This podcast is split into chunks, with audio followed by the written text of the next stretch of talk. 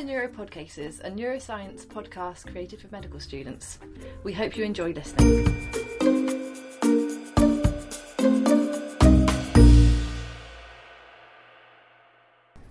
Hello, my name's Sarah Healy. I'm one of the neurology regs working at the Walton Centre, and I'm here today with Dr. Davies, one of the consultant neurologists. Hello there. Today on Neuropodcases, we're going to do something a little different and look at what a typical cognitive clinic might look like. So, go through a couple of cases um, in fairly rapid succession and just look at some of the, the Okay. broad uh, syndromes that might, might be seen, Dr. Davies. Mm-hmm. Do you have any tips about how you approach your cognitive clinics and, and what you Hmm. tend to go through before you see each patient? Yeah. So, one thing about cognitive neurology is that uh, it's working in a similar area of clinical need, but not exactly the same area as memory clinics, mostly in psychiatry or old age psychiatry.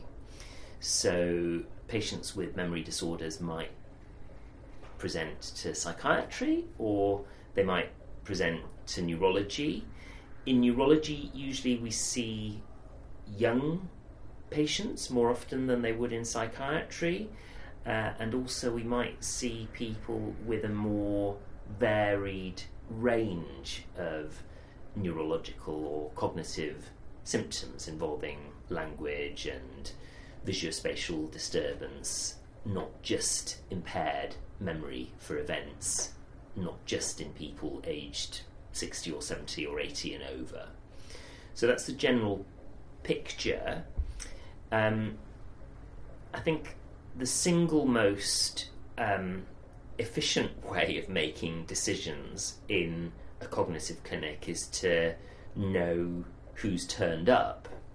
So if you've got a patient presenting with ongoing, not paroxysmal, um, cognitive symptoms, and they've turned up, especially if it's a regional clinic rather than a- clinic in their local hospital, if someone's turned up to a regional cognitive clinic on their own, that's that's actually a very good cognitive assessment, uh, at least for certain bits of the uh, of the cortex. So someone who turns up alone, I think that's a very reassuring beginning to any cognitive uh, clinic. And then, of course, the inverse of that is the great value in the cognitive clinic from getting a collateral history from an informant, preferably someone who lives with with the patient, and preferably someone who's been with the patient, uh, knowing them for many years, not just for a few months or a, or a year or two.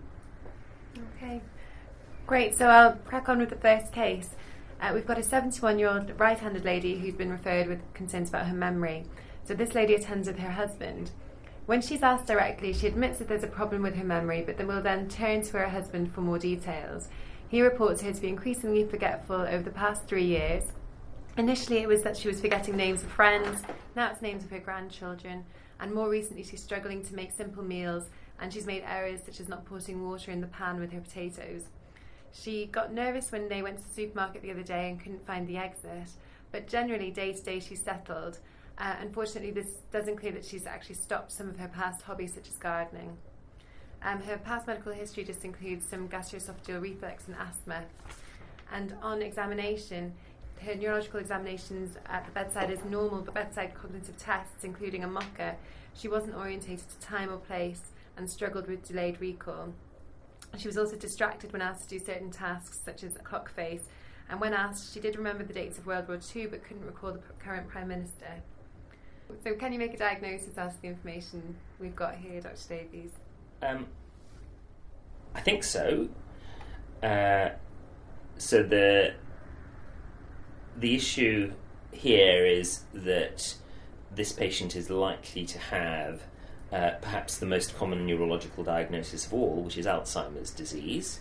Uh, so this is obviously a condition which is more common in older age groups. It's somewhat more, somewhat more common in women than men. Uh, and really, if someone has uh, a brain problem, so brain symptoms, for a period of many months, more than a year or two, and they are still alert, um, the likelihood of that being anything other than neurodegenerative pathology as the cause of that is very low. You know, you're not going to get uh, inflammatory disease in the brain, neoplastic dis- disease, infective disease, uh, when the patient is, is alert this far down. I think the history, interestingly, covers the secondary features of Alzheimer's disease more than the primary features. So, so the core uh, cognitive syndrome is impairment of memory for events. Uh, and that comes across a little bit in the comment that we heard about preparing meals.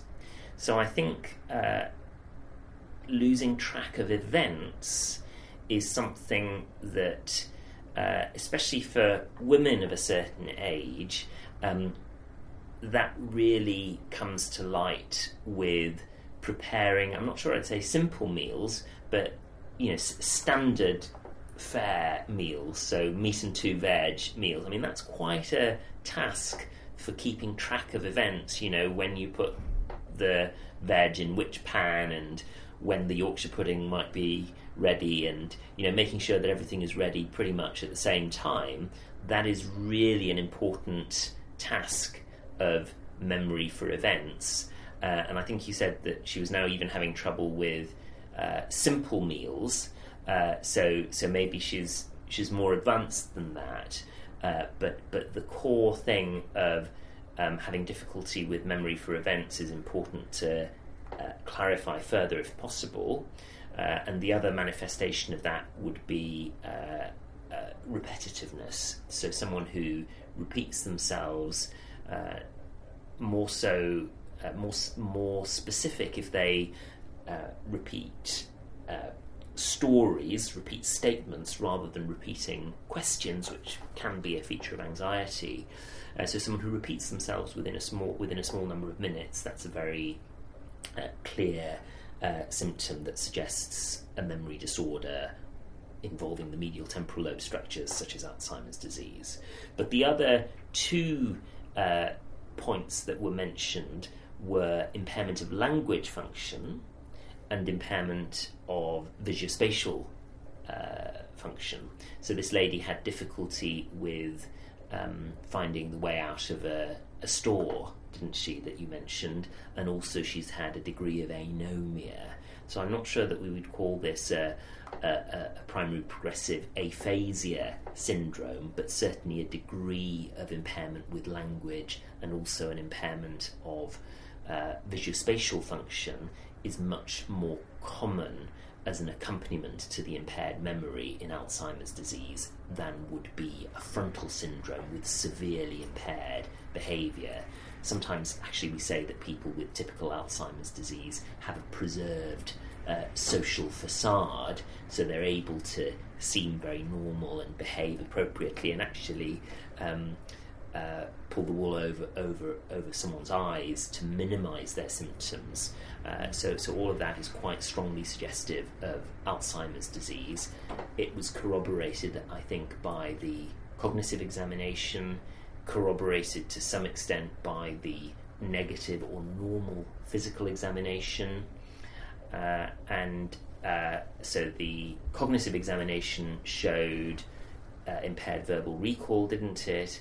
I think it was described as uh, her being distractible in the visual task. Now, that may or may not be the case. You know, of course, um, when someone with mild Alzheimer's disease m- may be kind of pre-diagnosed state, or maybe even sort of, re- sort of relatively early established or moderate Alzheimer's disease, they might be able to hold their own, but when they're anxious or when perhaps they have an illness on board, they might have a sort of almost delirium like uh, effect. So, distractibility would certainly be seen in that, but more generally, for tasks such as drawing a cube or a trails drawing task, it would probably be the impaired planning of Alzheimer's disease rather than true distractibility that might lead to uh, degraded performance in those sorts of tasks. Okay. Okay, great. So, are there any investigations you could do to confirm your diagnosis? Well, realistically, the clinical story is by far the most useful. However, you know, if you asked me to say categorically whether or not um, this person could have some tumour, maybe um, some meningioma, um, compressing the uh, limbic circuits um, in the orbital areas or something like that. You know, there's, there's, there are various structural things that could mimic this. So it would be very unusual not to do a CT head scan in, in this sort of situation. You get more useful information in terms of making a positive diagnosis from an MRI. So, an MRI scan would show diffuse atrophy, perhaps um, particularly picking out the parietal lobes and most particularly the medial temporal lobe structures. But um, if you have a, a, CT head scan which doesn't show anything other than a bit of brain atrophy, then that's probably sufficient. There's a, a list of blood tests that we typically undertake um, B12, folate levels, uh, thyroid function, very occasionally tests for rare infections, which we needn't go into. So there is a there is a screening uh, set of blood tests for remediable causes of, of, memory impairment, a bit like the screening blood tests for remediable causes of peripheral neuropathy. So normally you would do those.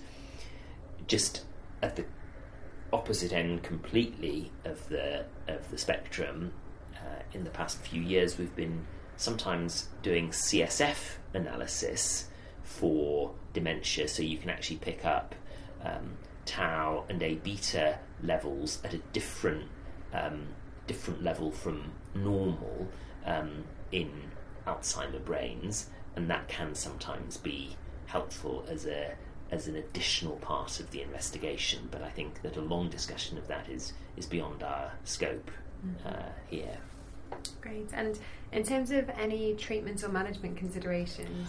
Okay, well, uh, the holistic approach is obviously very important, um, but in terms of specifics, you know, um, the, the brain chemical that is most obviously depleted in Alzheimer's disease is acetylcholine. And so there are acetylcholine esterase inhibitor drugs, uh, the most famous of them being donepezil, and these make some difference. They don't uh, modify the disease course really, um, but they they improve uh, cognitive symptoms in the short term. And uh, you know, if you if you continue taking them, then the presumption is that that slight improvement compared to what the cognitive level would have been uh, uh, persists. So so consideration of donepezil drug treatment, but of course the the most important thing is is the the holistic aspect. So, again, with medication, uh, trying to avoid sedating medication, um, judicious use of medication if there are mood symptoms coexisting. Uh, trying to avoid medication for thought disorder, paranoia, and so on, although occasionally that sort of thing becomes relevant, mm. and then making sure that environment is optimized, safe, but also um, with appropriate stimulation and activity for someone to undertake. Great, thank you. So I've got the second case here. A 59 year old right handed man has been referred to clinic uh, because of concerns about his behaviour. So he attends with his wife, and the history from the wife suggests that he's uh, become a different person over the last two years or so. He himself can't see any cause for concern and says things are fine. His wife reports he's increasingly rude and causing fallouts with friends that he's not upset about. He works as a farmer and is still able to work, but has become fixated on new machinery and is buying new tractors even though they can't afford them and don't need them. He's never liked desserts before, but he's taken to eating two tubs of ice cream a day. Uh, he's fitting well apart from a fractured ankle needing fixation in his 20s. He's never smoked and uh, rarely has alcohol. His examination, again, his physical examination was pretty unremarkable, but actually, when you tested for them, the palmar-mental reflex and grasp reflexes were positive bilaterally. Okay. Doing some cognitive assessments at the bedside, he's again unconcerned and unengaged in the entire consultation, really. But he has had some strange behaviour, like picking up the dictaphone from the table and um, doing his own little dictation on it. Uh, but actually, when you did the MoCA, everything was intact and he scored well. Okay. So, this man's memory is intact on his bedside assessments. Does this mean it's unlikely that he has a dementia like process going on? Uh, okay, so obviously, memory is only one domain of cognition. It's perhaps overrepresented in our thoughts because it is the signature uh, domain of impairment in the commonest of the neurodegenerative dementias, namely Alzheimer's disease. But of course, Alzheimer's disease is not the only neurodegenerative disease. There's Parkinson's disease and a range of other things, but there are other primary dementias other than Alzheimer's disease where cognitive and or behavioral features in the absence of motor problems uh, feature. So in this case, uh, rather than the medial temporal lobes and perhaps the parietal lobes, which are the focus of Alzheimer's disease, obviously we're talking about someone who has uh, problems, someone who uh, has abnormality of the output functions of the brain, and those localized to the anterior parts of the brain, the, the anterior temporal lobe to a certain uh, degree, including the amygdala, but particularly the uh, the premotor and, and the prefrontal, the far frontal parts of the frontal lobe. Um, so you mentioned the palmar-mental and the grasp reflex there. So these are primitive reflexes. So they they are uh, they become abnormal when there's a bilateral uh, prefrontal lesion, uh, and uh, in fact they're present before those bits of the brain become fully myelinated in young children as well. Uh, but um, in this case, the likelihood, of course, is is uh, a degenerative process rather than a developmental one. Um, I think this is a case where the collateral history is crucial, but also the holistic assessment is crucial. Uh, so that means that you're um, noticing the patient as a whole. You know, is it is it categorically abnormal for someone to pick up your dictaphone? Well, perhaps it isn't. And yet, if you think of the number of consultations you've been in and the number of times that has happened, you know, it may actually be a more salient observation than, you know, a highly abnormal sodium level or something. Okay? So that's holistic assessment of the patient, listening to uh, what the collateral informant is saying, knowing to a certain extent what to ask about. So, food, um, food preference, um, eating in a slovenly way by comparison to one's previous approach to table manners. Those things are um, quite specific the further account of saying embarrassing and cruel things, if you're taking them holistically, they can be very relevant. You've got to be a little bit more careful with just an account of those very socially oriented uh, problems. I mean, they, they, they can be very clear evidence of brain disease, but um, there are more reasons than neurology for saying unpleasant things and having unpleasant interactions with your spouse. So, um, you know, take heed of those, especially if the picture as a whole is tending to make sense, but be careful as well as taking care not to miss a diagnosis of frontal dementia because they can be subtle, be a little bit careful not to push too much for the diagnosis when it isn't there.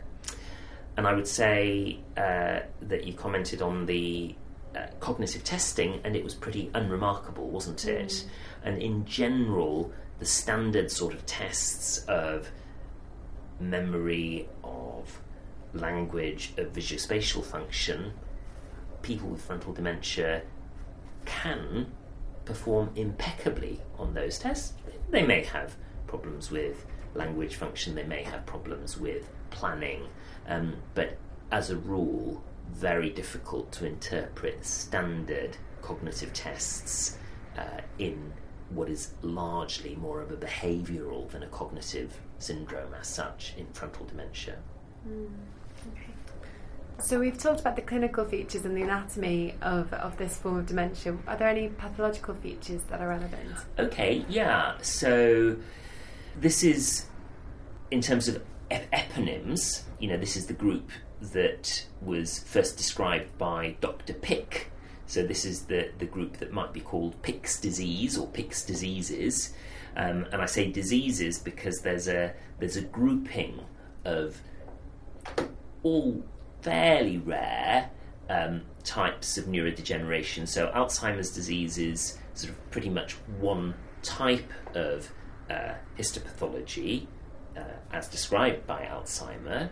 Uh, but in Pick's diseases, um, you have three or four different subtypes, and we sometimes call them Pick's diseases. We can sometimes name them after the one protein that might be abnormal. So, one of those proteins is the tau protein, which also features in Alzheimer's disease.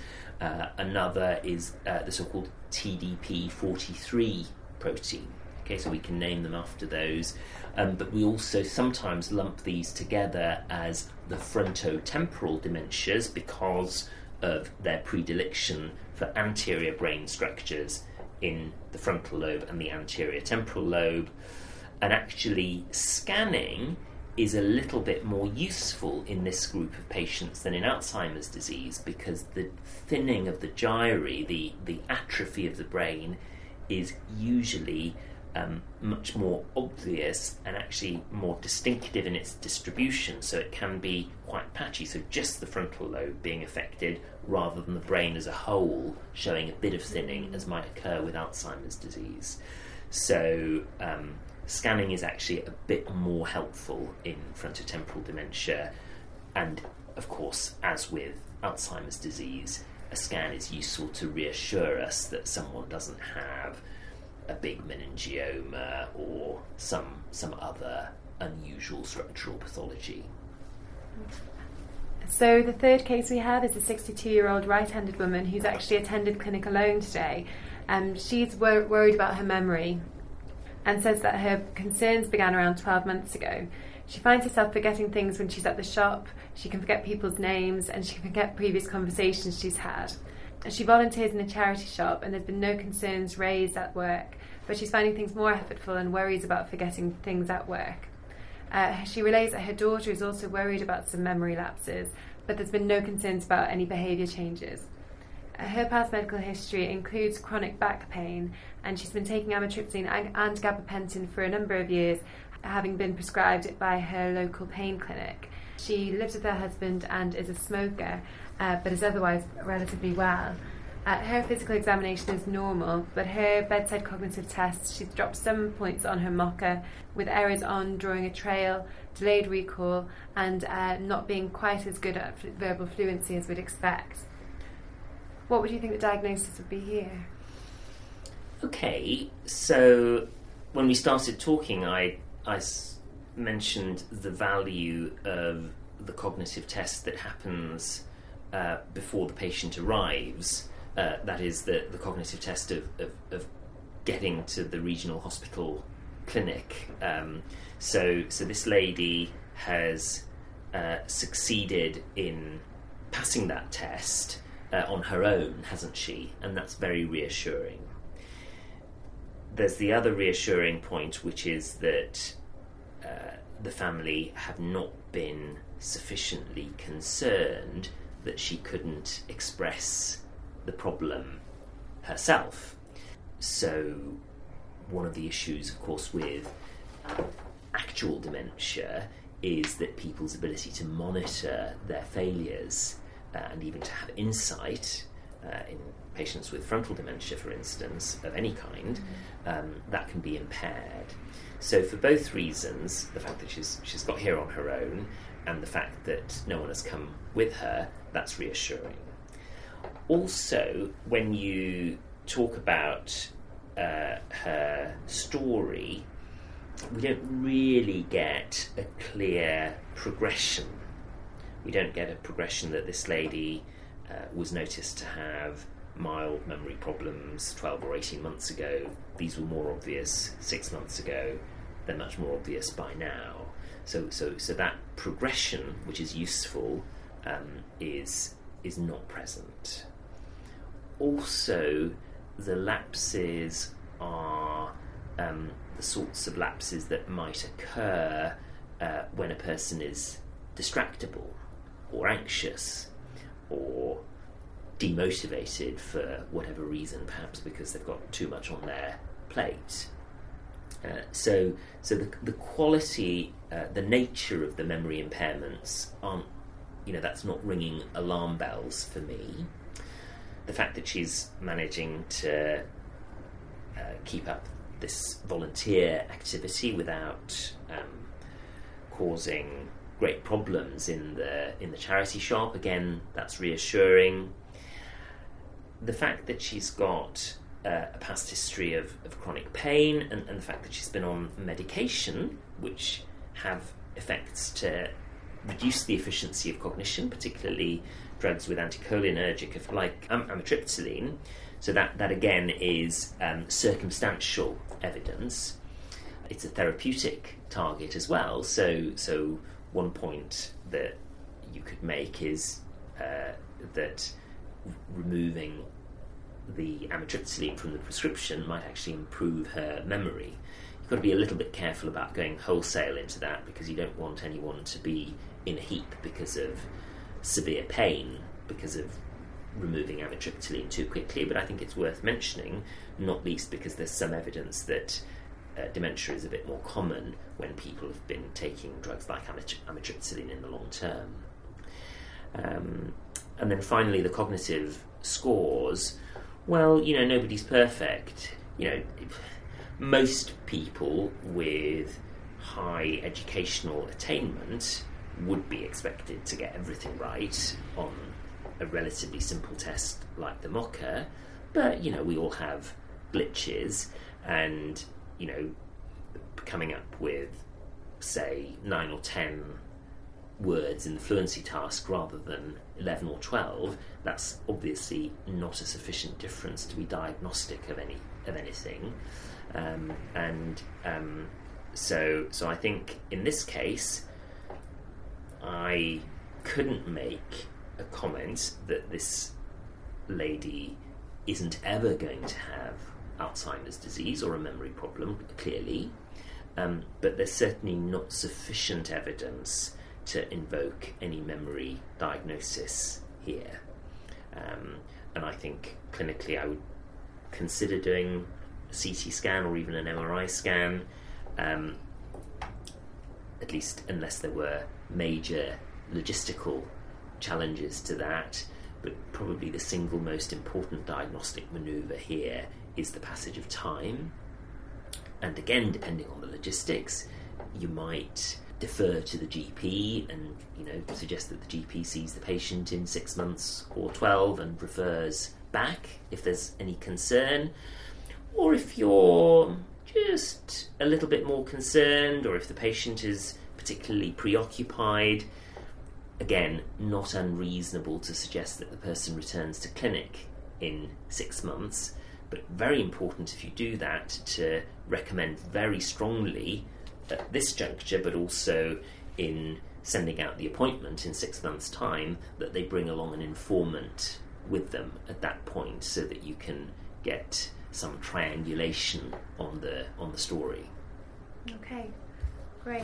And we've just got one more case then here, if that's okay. Sure. A 73 year old right handed lady. She attends with her husband, who gives most of the history. She worked as a cleaner up until two years ago when she fell and broke her wrist, and she's been falling more frequently since then. She was given some Oromorph when she broke her wrist and, had, and complained of hallucinations when she took that. But since then, she's been seeing people in the house that aren't there, and at one point, she called the police concerned about some intruders. Some days she almost seems her usual self, but other days she can be very confused and forgetful, and this seems to be getting worse over time. Uh, When you asked about sleep, her husband said he couldn't comment because five years ago he moved into a different bedroom to sleep because she suddenly started shouting and hitting out in her sleep, which was quite unlike her from before. She um, has a bit of past medical history, including high blood pressure and high cholesterol, for which she takes a few medications, but otherwise she's been fit and well and had to give up work just two years ago after breaking her wrist. On her examination, uh, her physical examination did have some findings in that she had evidence of bradykinesia bilaterally and her tone seemed to be increased uh, symmetrically in her upper limbs. Her physical examination was otherwise normal, but when you did the bedside cognitive tests, she dropped scores on her MoCA for the first few questions involving visuospatial inputs, so drawing a trail, drawing the cube and the clock face, and she also struggled with delayed recall. So, what features here allow you to make a diagnosis? Okay, so in broad terms, the age group and uh, the fact that the husband, uh, the, the spouse is there, um, giving collateral information, uh, all of that suggests that this is a dementia, a neurodegenerative disease, rather than uh, an instance of what, for for want of a better expression, we might call functional cognitive disorder. So, so I think this is a dementia process.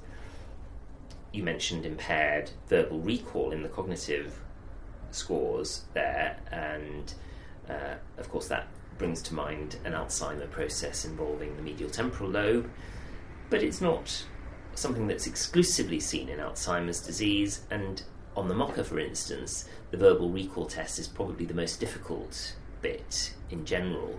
So um, you you will have on, on, a, on a simple cognitive test like the MOCA, by comparison to very complex cognitive tests that neuropsychologists might do, um, you know, you have a range of difficulty. So, so I think you shouldn't be distracted to diagnosing Alzheimer's disease just because of the impaired verbal recall there. In this case, of course, there's a good handful of rather specific clues to um, the second commonest neurodegenerative dementia uh, after Alzheimer's disease.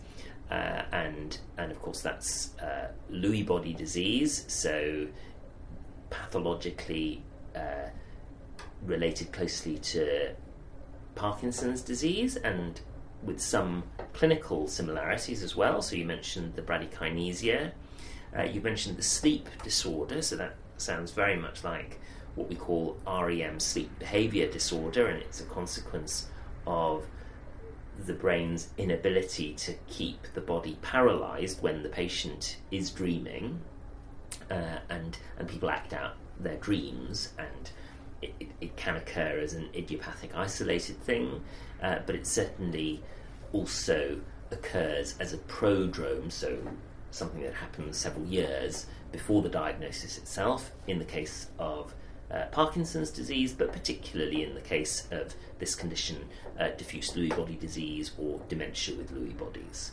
Some of the other features that you mentioned were general impairment with visuospatial function, the occurrence of visual hallucinations, especially of figures, people or animals. You mentioned that she called out the police, and that's a that's a that's a funny phenomenon called uh, an extracampine delusion. So, so that's a, an abnormal belief rather than a, a sensory uh, disturbance, as would be the case with hallucination. And it's a sort of an unshakable, a delusional belief that there's someone just outside one's own field of awareness, So camp come from the comes from the Latin, similar to the French word for the, for a field, uh, like a campus, uh, and so an extra campine delusion. That's the, a sense that someone has uh, that someone is just there outside their field of awareness, and it and it leads people to thinking that there might be intruders in the house. Uh, so so that's that's quite a distinctive feature uh, of, of uh, this condition, uh, as is um, fluctuation. So having some really good days uh, and some bad days, and actually particular vulnerability to lapsing into delirium with other illnesses or with injudicious uh, use of medication. Um, so I don't want to try and make all of this too neat because undoubtedly the brain chemistry and the brain anatomy in, in, in this condition is pretty complicated.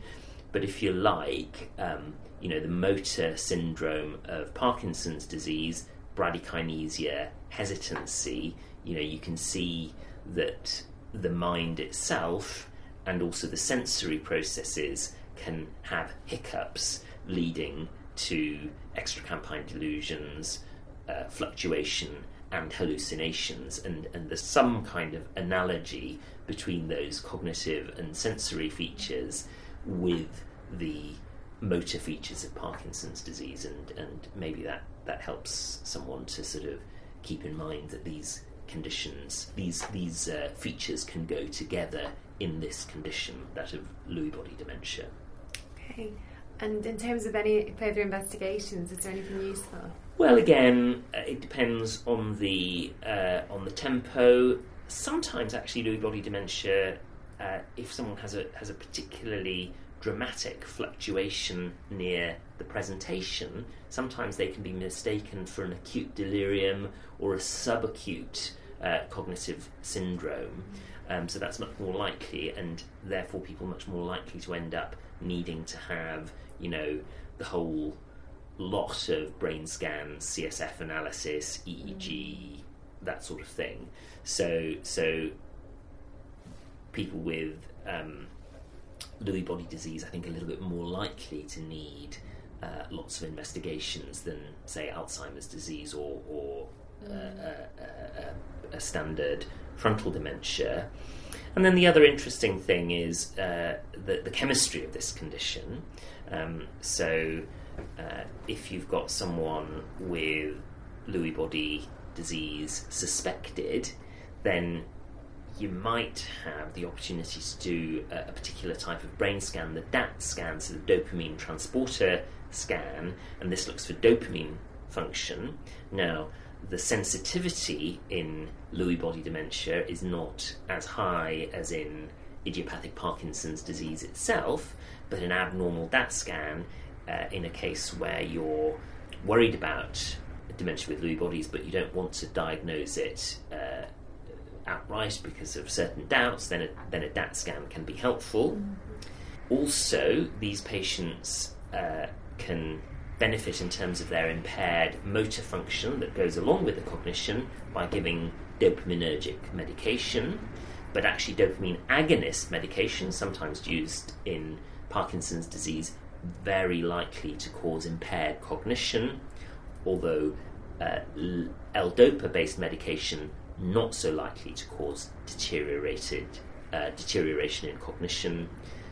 Final thought is that actually acetylcholine chemistry is highly abnormal in this group of patients, as happens to be the case in Alzheimer's disease. So, actually, that group of acetylcholine esterase inhibitor drugs, including donepezil, are actually particularly useful and particularly beneficial for patients with uh, Lewy body dementia.